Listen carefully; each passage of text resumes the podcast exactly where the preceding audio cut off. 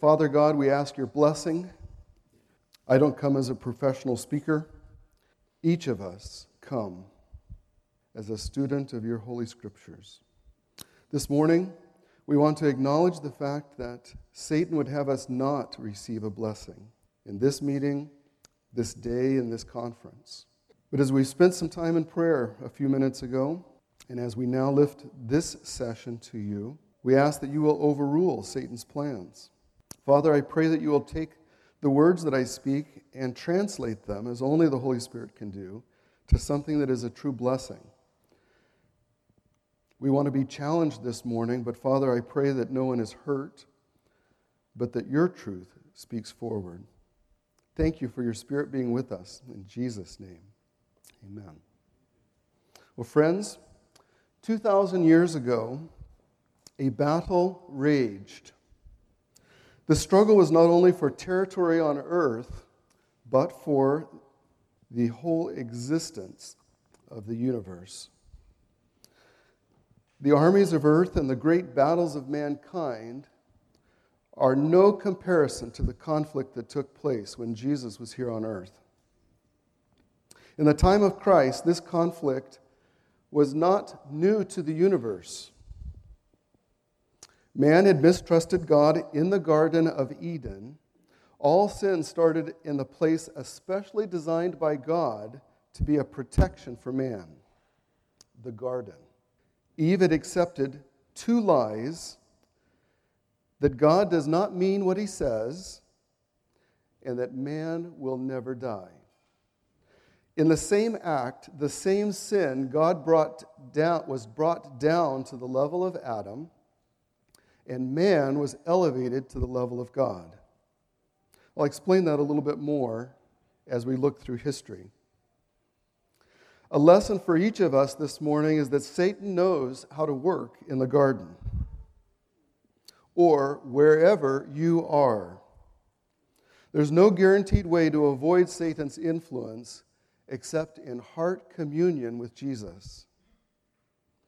Do you want that heart communion with Jesus this morning?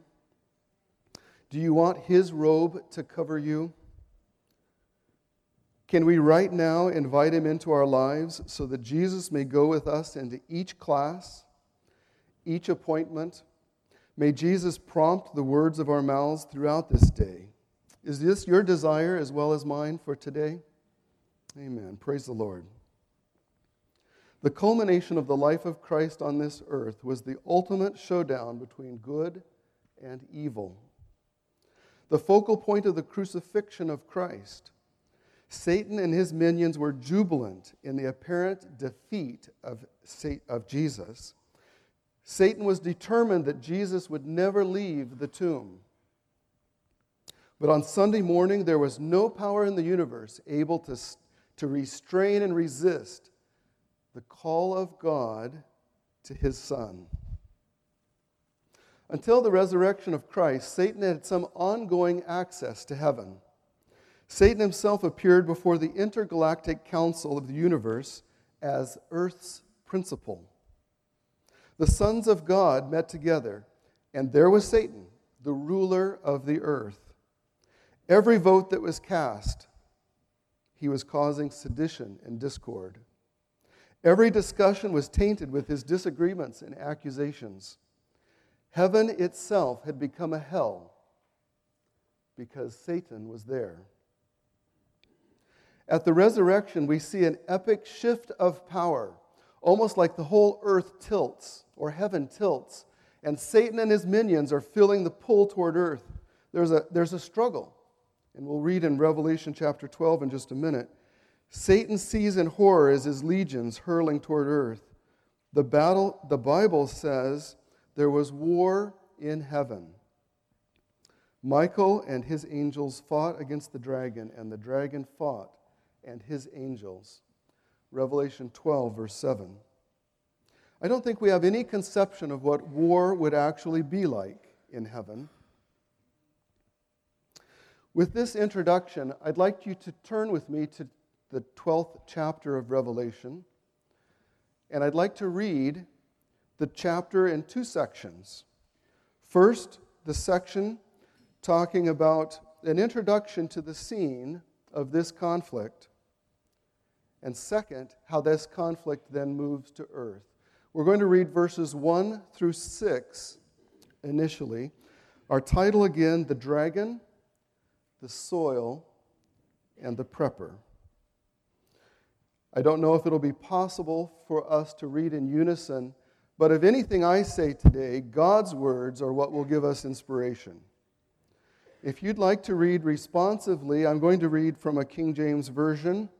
But if you'd like to read in whatever version you have, uh, but I'd like to move, instead of really slow reading, I'd like to kind of just move through chapter, verses 1 through 6. You're welcome to join me. And there appeared a great wonder in heaven a woman clothed with the sun and the moon under her feet and upon her head a crown of twelve stars. And she, being with child, cried, travailing in birth, and pained to be delivered. And there appeared another wonder in heaven, and behold, a great red dragon, having seven heads and ten horns, and seven crowns upon his heads. And his tail grew, drew a third part of the stars of heaven and did cast them to the earth. And the dragon stood before the woman which was ready to be delivered, for to devour her child as soon as it was born. And she brought forth a man child who was to rule all nations with a rod of iron. And her child was caught up to God and to his throne. And the woman fled into the wilderness, where she had a place prepared of God and they should feed her there a thousand two hundred and threescore days. We're going to pause here just for a moment, and then we're going to read the rest of the chapter. You can read it with me in just a moment. Those verses flowed very smoothly off of our lips, but do you realize that encompassed 4,000 years of Earth's history? Look at verse 5. And she brought forth a man child who was the man child? Jesus. Do you notice? I am just in awe. Chapter 12 and verse 5 does not go in through any heart wrenching exclamations that Jesus lost. Look at it again. He is to rule all nations with a rod of iron, and her child was caught up unto God. The disciples at the crucifixion said, All is lost. I give it up. Our Savior has died. And the Bible simply says he's caught up to God. The Bible doesn't get into this loss, this, this, this sense that God's kingdom was imperiled. Because the perspective here is on the resurrection, isn't it? Caught up to God and to his throne we can thank the Lord for the resurrection this morning. Do you notice the part of the, the, the, the, the soil played? The dragon had a plan, and the wilderness was a tool in God's hand. Let's continue reading the, the rest of the chapter, and we'll start at verse 7. And there was war in heaven. Michael and his angels fought against the dragon and the dragon fought and his angels, and prevailed not, neither was their place found any more in heaven. And the great dragon was cast out, that old serpent called the devil and Satan, which deceiveth the whole world. He was cast out into the earth, and his angels were cast out with him. And I heard a loud voice saying in heaven, Now is come salvation and strength and the kingdom of our God and the power of his Christ. For the accuser of our brethren is cast down, which accused them before our God day and night. And they overcame him by the blood of the Lamb and by the word of their testimony. And they loved not their lives unto death. Therefore rejoice, ye heavens, and ye that dwell in them. Woe to the inhabitants of the earth and of the sea for the devil is come down unto you, having great wrath, because he knoweth that his time is a short time. And when the dragon saw that he was cast unto the earth, he persecuted the woman which brought forth the man child. And the, to the woman were given two wings of a great eagle, that she might fly into the wilderness, into her place, where she is nourished for a time, times, and a half a time, from the face of the serpent. And the serpent cast out of his mouth water as a flood after the woman, that he might cause her to be carried away of the flood. And the earth helped the woman, and the earth opened her mouth and swallowed up the flood which the dragon cast out of his mouth. And the dragon was wroth with the woman and went to make war with the remnant of her seed, which keep the commandments of God and have the testimony of Jesus. What a blessing. What a blessed chapter. From this alone, I feel like we've had our devotional thought. I want to draw your attention back up to verse 11, just briefly before we return to my thoughts. They overcame him by the blood of the Lamb and by the word of their testimony, and they loved not their lives unto death. We see this continuing from the cross on down through time, don't we? Do you t- get the picture here when we look at this chapter that Satan is very happy about the fact that Jesus rose from the dead? Fury is really what we're talking about.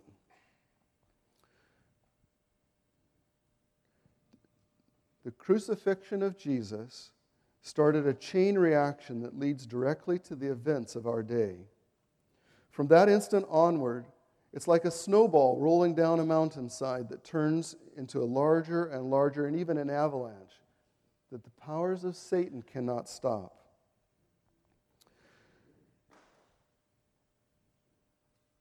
Notice that in verse 12, it's a split verse. There was rejoicing in heaven there was peace again. There was purity, harmony, joy. But where did the devil, the evil, the discord, the anger, the sedition, the filth, where did it go? It came here to the earth. Woe to the earth, for the dragon is come down with great wrath. Can you imagine the most powerful created being of the universe being excluded from heaven? Can you imagine that? Satan's ambition was to rule that intergalactic council, and now he's excluded from even attending. Rage and fury hardly describe Satan. So let's just think what happened in Earth's history following the crucifixion of Christ? The earth was plunged into darkness and misery. Pagan persecution of the early Christian church was cruel and ground God's people down. But under persecution, God's message still spread. Then something even more sinister took place wolves in sheep's clothing. All of the counsels from Paul talking about a change is going to take place and it's going to be more dangerous than anything you've experienced before, and it's going to come from within the church. For thousands of years, God's truth had been hallowed and believed. And now his church, the church of Christ, Christians, started covering the truth of the Bible. The seeds of Satan's government were planted in the infant Christian church. Just like a parasitic plant that grows and chokes out its host, these errors grew in the church. My family have been enjoying the, the idea that this is the 500th year of the Protestant Reformation. Has that been a, a, a fact that you're aware of? 500 years ago in October, Martin Luther nailed his 95 Theses to the castle church door. And there's a lot of news happening in the secular world about the Protestant Reformation. BBC published an article a few days ago from the Archbishop of Canterbury in York saying that Christians everywhere need to repent of the discord created in the Reformation. This is from the Anglican Church, of course. not the Catholic Church. The Protestant Reformation is seen today as an unfortunate mistake in the popular media. But I present to you that the Protestant Reformation was a response to the decline of truth that was Satan's plan as he was cast out of the intergalactic council. There are three seeds that I believe took place in the early church. Three seeds of error that multiplied into other seeds. Those of you who like to take notes, I see a couple of you doing that. I'll give you these three seeds, and I'd like to talk in each one about where that seed developed to a mature harvest in the Christian church. These aren't profound, and they're not long. The first seed is the belief that there is an eternal living soul. The first lie in the Garden of Eden was brought into the church. Satan told Eve, You shall not surely die. The error of an eternal living soul is not biblical, and it brings in a host of spin off errors. If a soul can never die, then you have a hell that is burning forever. An eternal torture chamber that destroys the character of God as eternally vindictive for a short life of sin. This seed opens the door to spirit, spiritism and saint worship. From there, we have prayers to saints that impart some of the, their goodness to us and to intercede for us to God. The doctrine of purgatory is rooted in this root seed. This seed error of an eternal living soul is an error that has reached its tentacles into the Christian church. And all of those tentacles are leading away from God. A second seed that, that Satan planted into the early Christian church is that man can work to save himself. We see Cain bringing an offering of his own devising rather than a lamb. Rather than the blood of Jesus, Cain brought an offering from the garden, an offering of his own works. The seed error that man can work to save himself is the foundation of all pagan religions. If salvation is by works, then we are not saved by Jesus, but rather by our deeds. This seed grows into acts of penance the idea that our, that our deeds will somehow mitigate our time in purgatory, which we already have acknowledged from the first seed is an error in itself.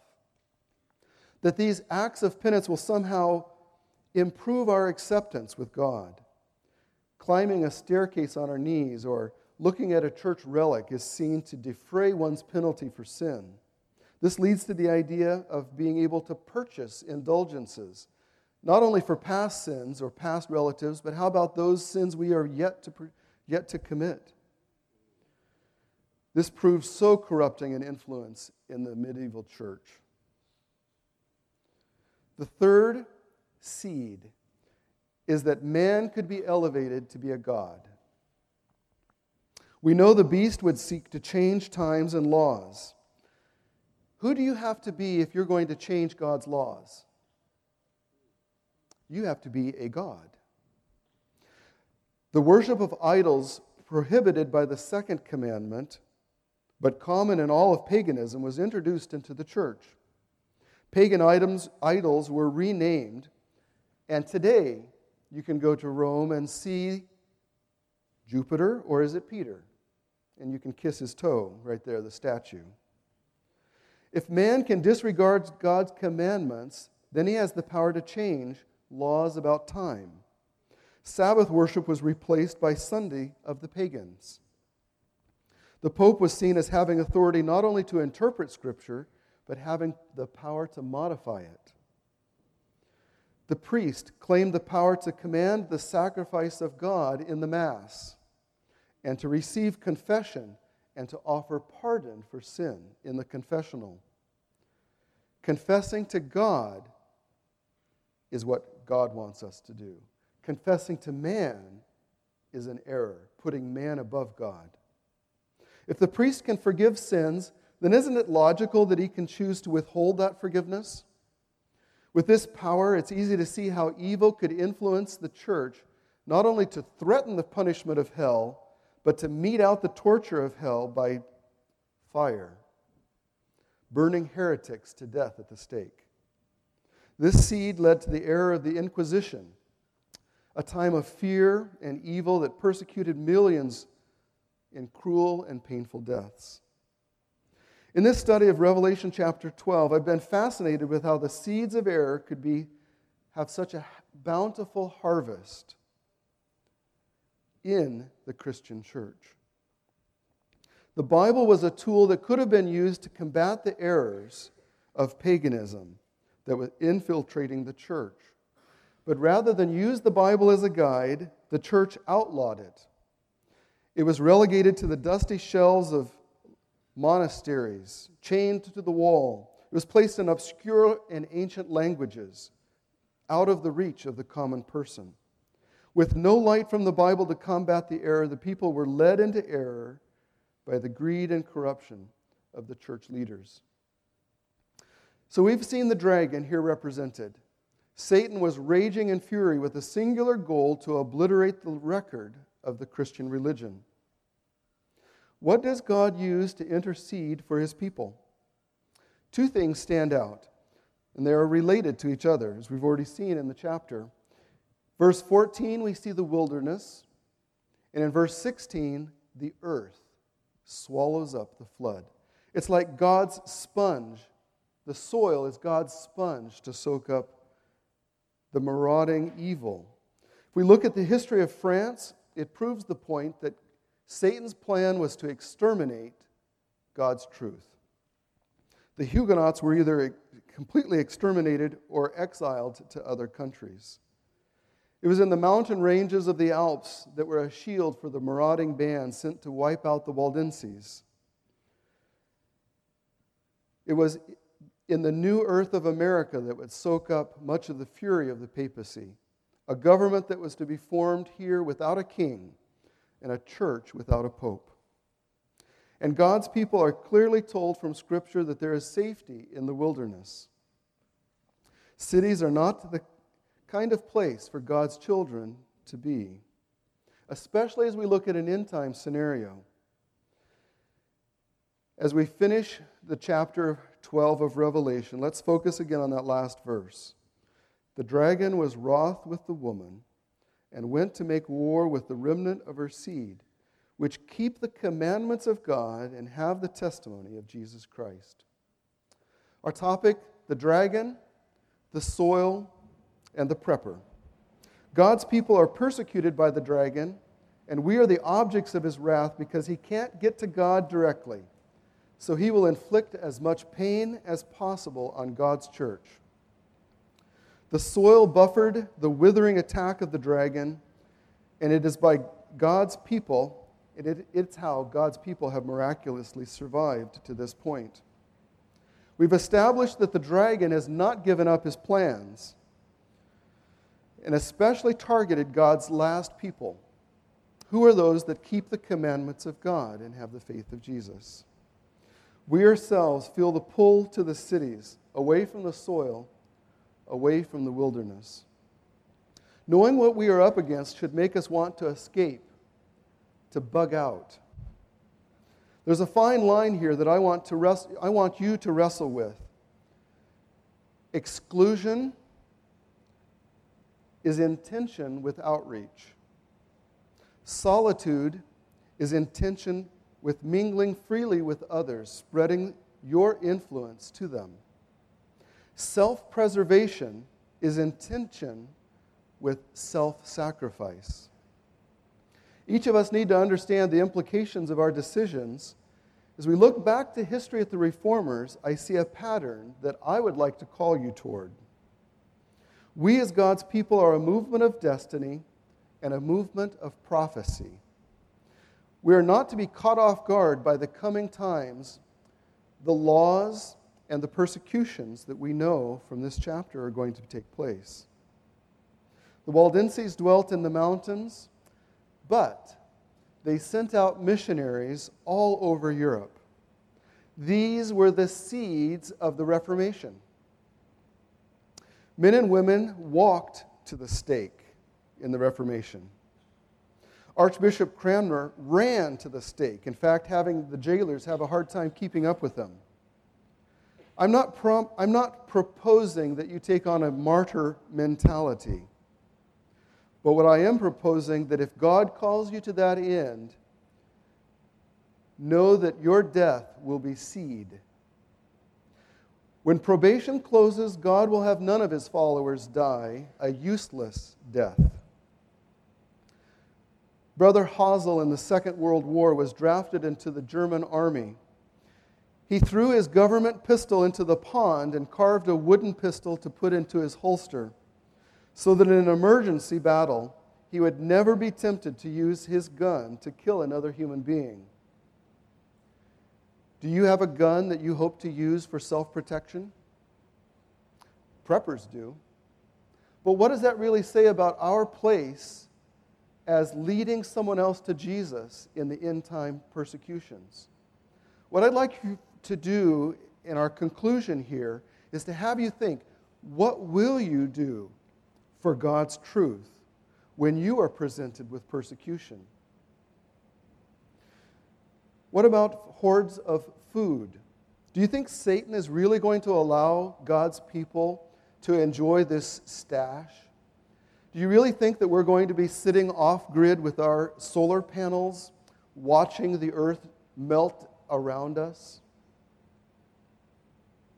All of our stores will be taken by violence. The mind of the prepper is a dangerous thing, and I share this not to condemn you, but to reflect on my life as well.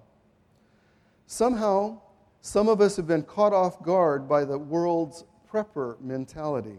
I caution you to beware. Remember that we are up against a foe who knows what we're doing, who knows our plan, and who knows how to tempt us to sin. Don't fall with your stash. If you've tracked with me in my presentation so far this morning, you can see that country living and family garden is an important part of God's plan. I hope you're not feeling like I'm putting that down in any way.